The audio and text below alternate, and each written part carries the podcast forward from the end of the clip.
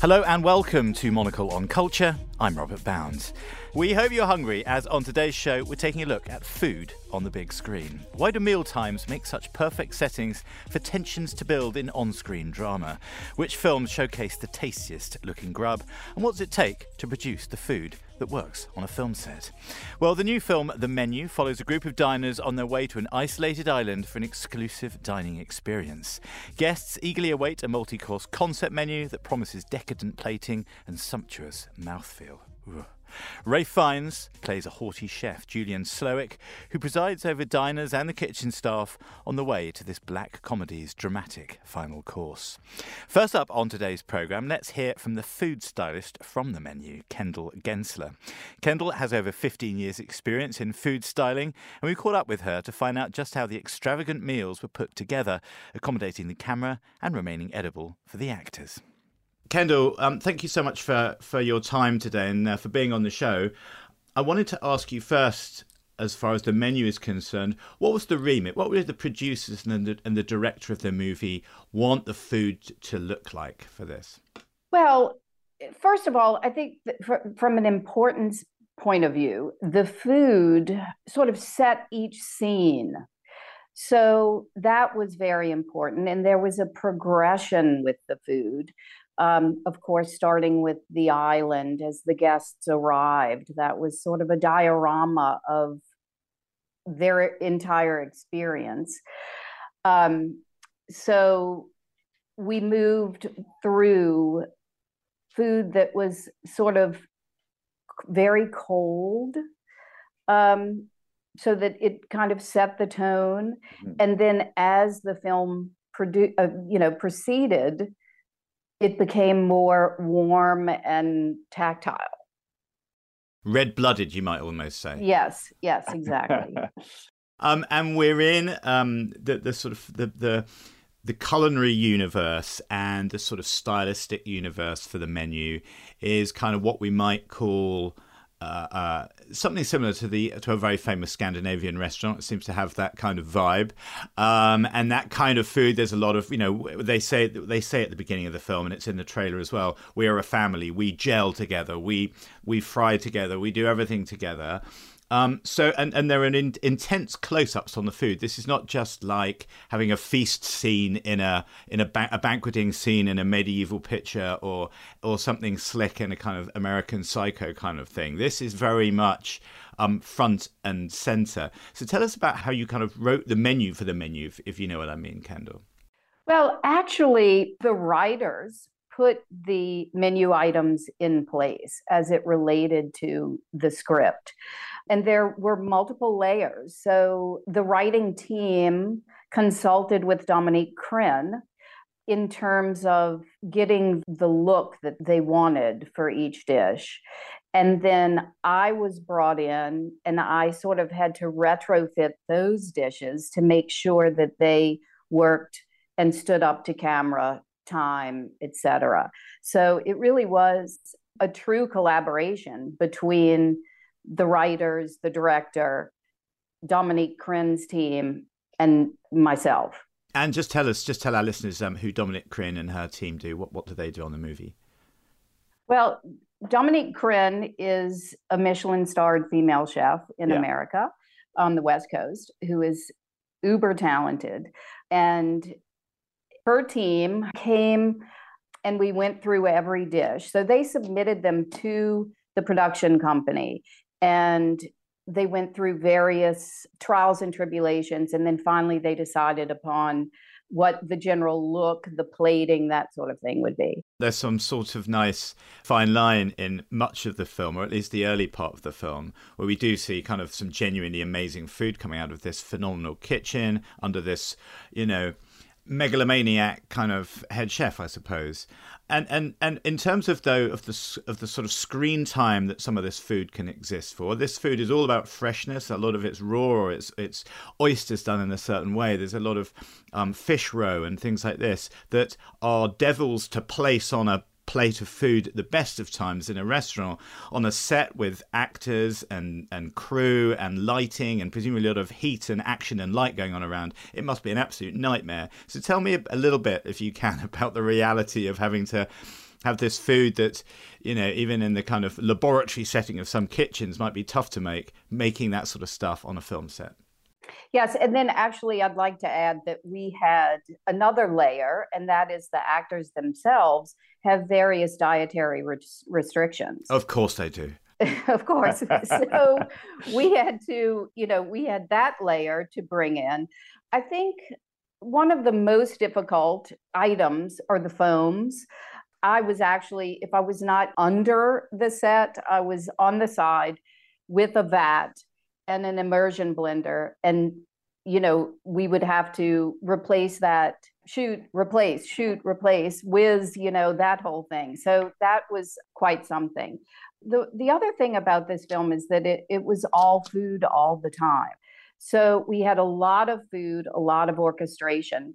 We were able to shoot the film in chronological order, which really helped us out a lot. And the, you know, in terms of the training of of the actors, both the diners and Ralph Fiennes and his his staff, you know, p- people have to people will train with a pianist um, in order to be able to look like they can at least play the piano on on a film set or paint a painting or something like this. What what what does it take for actors to, to look comfortable around food, especially the the actors playing chefs? Dominique did come to set to work with Ralph in the mm-hmm. beginning so that all of you know his movements and we went through the entire script top to bottom with him and you know he's just wonderful so he's so in the moment and present so watching him work with Dominique was really something. The other is that all of the background players had worked in the industry. So we had some pastry chefs, we had some servers and this sort of thing. So they were sort of used to the flow of a kitchen. And we shot the film in Savannah, and there was a chef in Savannah who was hired only to watch the monitor and to watch and instruct the background.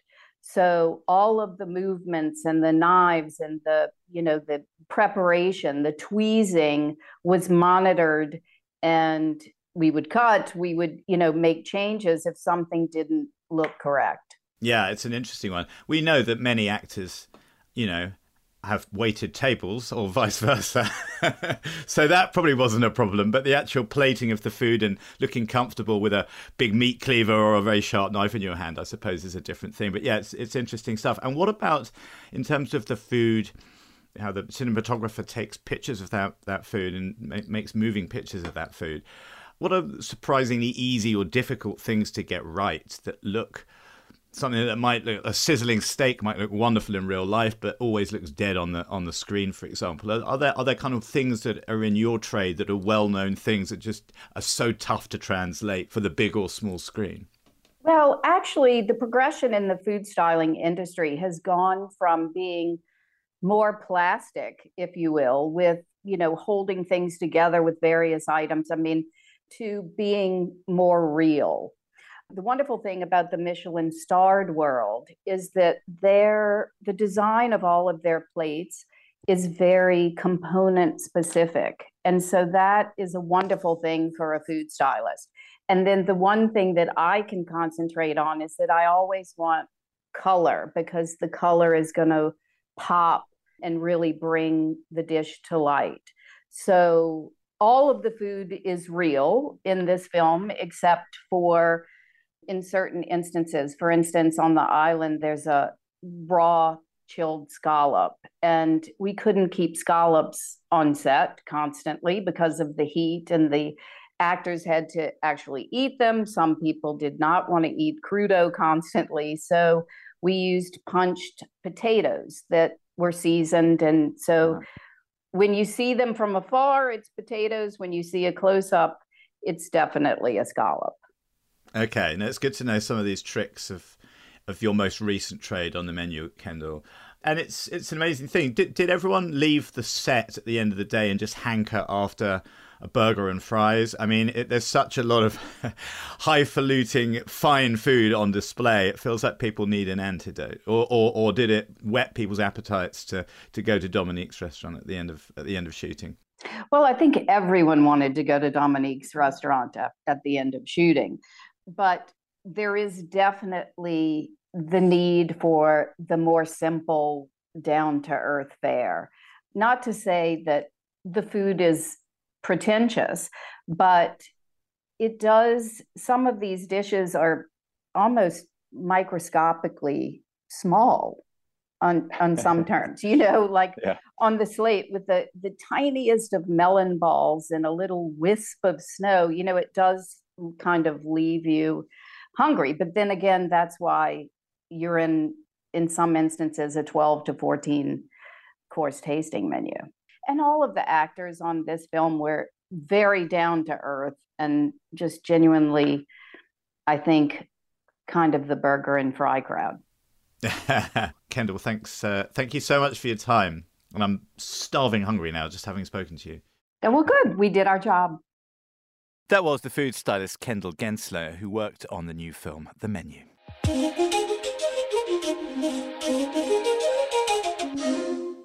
Now, whether it's the $5 milkshake in Pulp Fiction, Sofia Coppola's sugary pastel feast in Marie Antoinette, or the hectic plate spinning of Boiling Point, food has clearly had an enduring appeal for filmmakers. So, to chew this over, I'm now joined by the film critic, writer, and broadcaster Leila Latif, and by the digital editor at Little White Lies magazine, Hannah Strong. Let's start off with a bit of the trailer for the menu. Welcome to Hawthorn.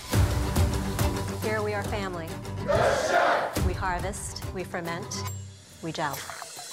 We gel? We gel. He's not just a chef, he's a storyteller. The game is trying to guess what the overarching theme of the entire meal is going to be.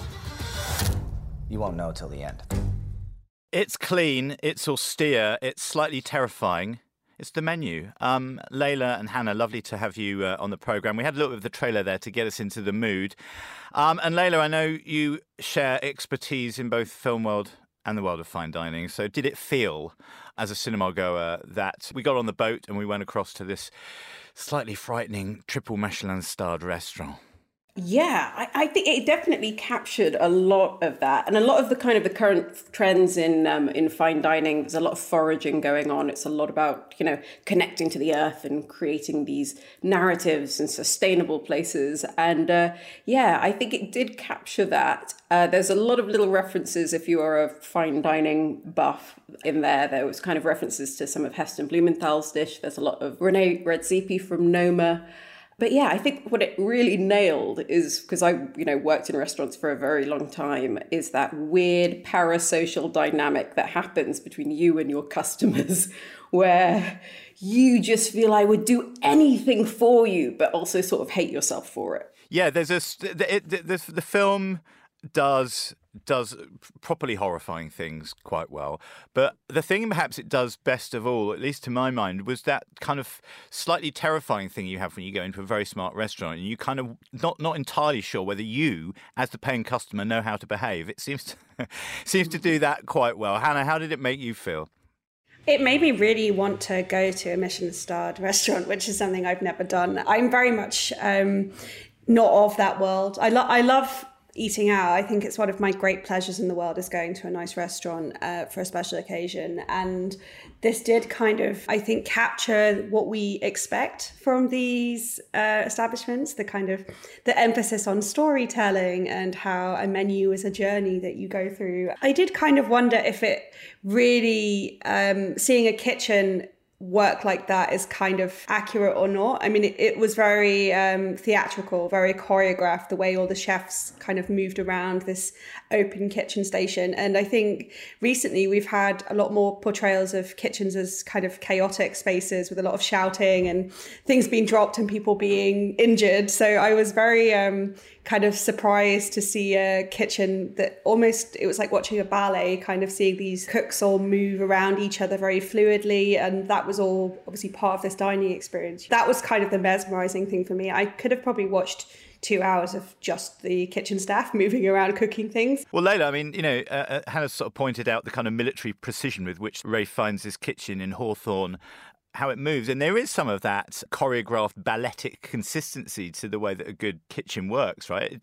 Did it feel like Mark Mylod and his team captured that correctly in the menu? Oh, yeah. I mean, you would be surprised at how accurate this is to a lot of uh, what goes on in these very, very high end kitchens. I did a, a, few days, a little stage training at a Michelin starred restaurant in, in uh, London, and that was, you know, people would barely whisper. It was just silent as you would kind of use tweezers to pick little bit leaves of chervil. And I did a tour a few years ago of the restaurant uh, Noma um, in, in Copenhagen, and that is just the most well oiled machine imaginable. Everybody has their tiny, tiny task that they are doing with like almost surgical precision. Restaurants are supposed to play, as, as Hannah said, we go to restaurants to celebrate birthdays, holidays, all the rest of it, sometimes just because we're hungry. but the capacity for joy and sort of a relaxing kind of fun night out where you, you kind of do a lot of deep dives into the wine list does not seem to be the kind of night that you would have at Hawthorn. Leila, am I right or am I wrong? Is this the kind of place which would welcome the birthdays of anything other than a plutocrat? I think when you get into that level of food, it goes so far beyond trying to make things tasty or enjoyable. It's for them, it's all about research and, you know, where everything comes from and what this is referencing. Like, it's gotten so far past, like, will you find this delicious at all? like, that they're aiming for something higher. It's a bit like art, where it's just like, oh, we've gone past trying to make something pretty. We're trying to make something like brilliant. Yes, yeah, exactly. It's got a kind of white cube feel to it. Certainly, this this kitchen hasn't it? It's about displaying things on the plainest of backgrounds to, to in order to to bring those ingredients to life. Let's switch from the food to the movie, Hannah. How does Mark Mylod and his team kind of go through the gears to to convince us that we're in this frightening place, uh, to give a sense of foreboding? Yes, I feel like whenever characters go to an island in a film, you kind of get the vibe that something is not going to go well for them, and that's certainly um, what we have in the menu. They go to this, much like Noma, you have to kind of get a boat to go there. So there's something of this idea of being taken to a secluded place, and we have this cast of characters who are the kind kind of uber wealthy, uber elites, um, and a very snobby restaurant critic who has some history with Hawthorn.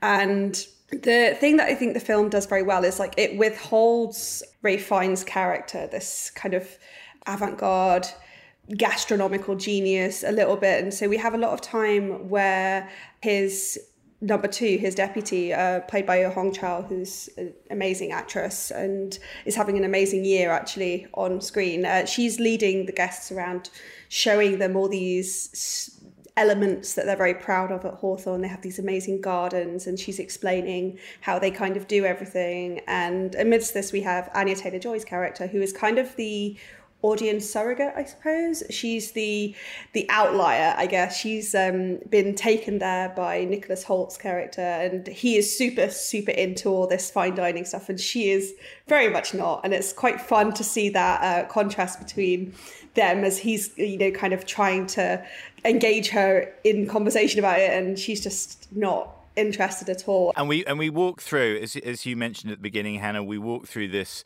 this tasting menu, and the dishes get more outlandish, more kind of avant-garde, to use your word, I suppose. And then something happens, and and Leila, um, is it obvious as a film critic, more than more than someone with with also rich history in fine dining, that that the inevitable is going to happen? We're not going to employ spoilers on this program today, but can you see the writing on the wall from perhaps perhaps the hors d'oeuvres? You can in a way, but there was a part of me that was so into the food side of things that I I was in denial. I was like, surely it's not going to end up being that dumb. And and sadly it was. there are some creative ways in which in which this happens. This kind of reminded me slightly of of something like The Square, Ruben Östlund's film uh, that sort of poked fun at the contemporary art world and, and, and the kind of what what you could possibly do as the next kind of big performance art piece, right? Was it in slightly in that world, Leila? Yeah, I mean, I, I'm not a huge fan of The Square either because I think there's, you know, sure we can kind of point out that all of this is a bit ridiculous, but there's not much more commentary than that going on and like yeah you know obviously you sure eat the rich whatever but like that is that is just so the least interesting element of this and Ralph Fiennes is such a great character um, that yeah, I think it all gets squandered by it kind of attempting to shovel it into satire. So does is that the case? I mean, Hannah, um, how well disposed were you generally to uh, to the menu? And maybe Leila's right. So that if she is saying this, in fact, that, that Ralph Fiennes his character was a great character in search of a wonderful film to be in. He's certainly got a sort of haunted brilliance about him, I suppose, in this, hasn't he? Yes, I mean I love watching Ralph Fiennes. I think he's such a incredible, not only a dramatic talent but a comedic talent. And this kind of role where he's playing this incredibly austere, um, dark character, where he has this kind of um, simmering undercurrent of uh, turmoil and is so clearly a genius, but um, a genius in a very specific way. There's almost like a Bond villain kind of quantity to this character. And uh, yeah, I think that the film maybe couldn't quite keep up with him, which is a shame because Mylod has made uh, been part of some incredible um, shows that kind of satirize the wealthy. He's uh, been involved with Veep and with Succession. So I think I was just maybe hoping for a little bit more more, maybe pushing the uh, metaphor of eat the rich a little bit further. Because in the end, it, to me, the ending feels very similar to the climax of the film Ratatouille, which um, maybe is not what I was expecting going into this. Um, but I did think maybe it could have pushed the envelope a little bit further. Um, as I think that Ruben Östlund does this very well in his films like Triangle Sadness and obviously The Square we've just talked about. There is a sense of kind of real, I don't know, kind of. Uh, you feel satisfied. And I don't think I necessarily felt satisfied by the climax of this film, but it's a very stylish affair. You know, I, I, very much enjoyed being in the world it's set in. I just kind of would have, it left me hungry for more, I guess. they'll, put, they'll, they'll, be putting that on the poster. Um, so less Doctor No, more Doctor Yes, chef right? I was just, I have to say, I was just very disappointed by the time we kind of get to the end and that sort of, yes, Ratatouille esque climax. You, you, it sort of feels that the film wanted to be about fine dining and actually kind of holds no value in all of the work and the skill and the artistry, and that actually completely like undermines. You know, some of the amazing elements of it. And I, I don't think you can kind of dismiss this entire you know sector of uh, you know of food of chefs of the work that they do as just being you know uh, ultimately just empty and hollow because I've been having been in that world that's not the case these are people who care passionately about what they do there's a level of obsession and there's a huge amount of love and devotion that goes into those sorts of places even if they aren't you know attacking people Nice. Okay, so that was the menu. Um, we're going to move on now. We're going to talk about kind of the, the other f- uh, uh, food films that it made you guys think of. Leila, we'll stick with you for, for your first choice. Jiro dreams of sushi. We're in a we're in a very we're in a slightly austere world with this, but of a very different measure. For the uninitiated, tell us about this one. So this was a documentary, I believe, from 2004, and it's about this incredibly special restaurant in Tokyo. Tokyo's actually got the most Michelin stars of any city in the world. And one of them is a three Michelin starred place that's in a subway station. And it doesn't have a fridge and it's got about eight seats. And you pay some, I mean, I've never been, but you pay some astronomical amount of money and it takes about 40 minutes. And it is this man who, I believe in this film, is in, he's in his uh, late 80s. Now he's still working and I believe he's, uh, he's kind of past the 100 the the 100 mark and he is just obsessed with sushi and he goes every morning and he goes and he chooses the fish and he kind of works with such precision over like even you know how long you can hold onto the rice for because there is an element of that that heat just from your fingertips actually changes the entire flavor profile of things It's a very sweet film because he's also got his son who is like at this point in his 70s that really wants to succeed him. And but you know Jiro does not want to give up does not want to retire at any point. It's I, I i mean i would do anything to go to that restaurant. It's a 21st century classic really isn't it? Jiro dreams of sushi. Um leila thanks very much. Um hannah you're taking us into the fictional realm with um, anyone that's seen this movie will probably know which scene you've picked from phantom thread yes. Because when Mr. Woodcock gets hungry, what does he want? Uh, he would like a Welsh rarebit with a poached egg on top, not too runny, and bacon, scones, butter, jam, not strawberry, and a pot of lapsang with some sausages. yeah, and we learn about this this sort of odd kind of g- genius again through his palate, right, and through his through his appetites. Yeah, absolutely. And the whole film is this you know, kind of twisted romance between uh, Reynolds Woodcock and Alma, who is the waitress who he gives this kind of ridiculous but incredible food order to in a little um, seaside cafe where he's gone to kind of recuperate. And um, it's just such an amazing scene because it, it has this thing of being very indicative of his character. He's incredibly precise, very discerning man who knows exactly how he wants things and is not used to being challenged on that. But it's also very flirtatious and just through the act of giving a breakfast order, we have this whole kind of dynamic established. And I think it's incredibly indicative of what uh, Paul Thomas Anderson does so well as a writer. He's an incredibly good screenwriter, but uh, also sets up the kind of underlying element of this film of how important food is to these characters. You know, Alma is a waitress. That's kind of how she's making a living. And throughout the film, we have these uh, meals that they take together or with Reynolds' sister, and the dynamic is so fun to watch and there's so much kind of said through the choice of what they're eating or um, the way that alma particularly kind of um, makes a noise with her knife and fork there's an amazing scene later in the film where they're eating in a ski resort and she great kind of like clacks the spoon against her teeth and oh daniel day-lewis gives the most withering look and every time I've seen this film with an audience, everyone has just kind of cackled. It's such a brilliant moment. And yeah, I think that that it really illustrates this scene in particular illustrates that kind of relationship we have with our favorite foods. And there's some sort of controversially loud toast, isn't there? Um, very early on in their marriage, I seem to remember, which does not go down well at that in that sort of beautiful Edwardian uh, breakfast room that they all the, the three of them have their have their breakfast in. It's so good, and food is such a good way in.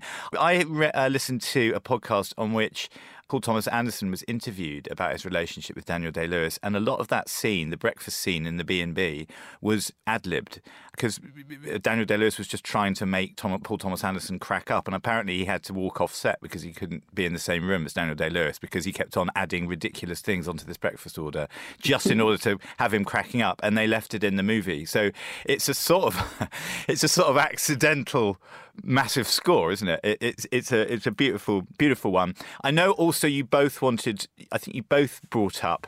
Big Night, which was one of Stanley Tucci's sort of breakout movies, wasn't it, from 1997? Who would like to take on the Louis Prima dinner scene um, Leila, maybe would you like to, to pick up this one? Oh yeah, I love I love Big Night so much, and yeah, I think it really like nails about like the importance of um, food as in terms of culture because it is this also uh, an immigrant story. These two brothers coming from Italy, they want to bring the food of their ancestors. They want to bring their culture, and they have such an unreceptive audience for the most part. But yeah, in the end, it all builds to this one dish, which is called a, a timpano, which is this very kind of many layered pasta thing, which kind of seems to have, you know, very difficult structural integrity. And they pull it off. And it's such a moment of like communicating love, communicating culture, and actually finally getting from your customers what you needed from them. Because, you know, it, it is a very emotionally wrought dynamic often between the customer and the kitchen.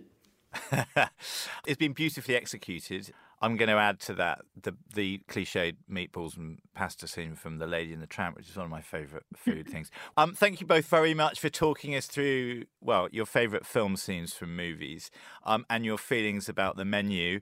Um, Leila Latif and Hannah Strong, thank you very much uh, for joining us. And that is it for today's programme. My thanks to Kendall Gensler, Leila Latif, and Hannah Strong. Monocle on Culture is produced by Sophie Monaghan Coombs and Steph Chungu, and Steph also edits the show. We'll be back at the same time next week, but until then, from me, Robert Bound, thanks for tuning in.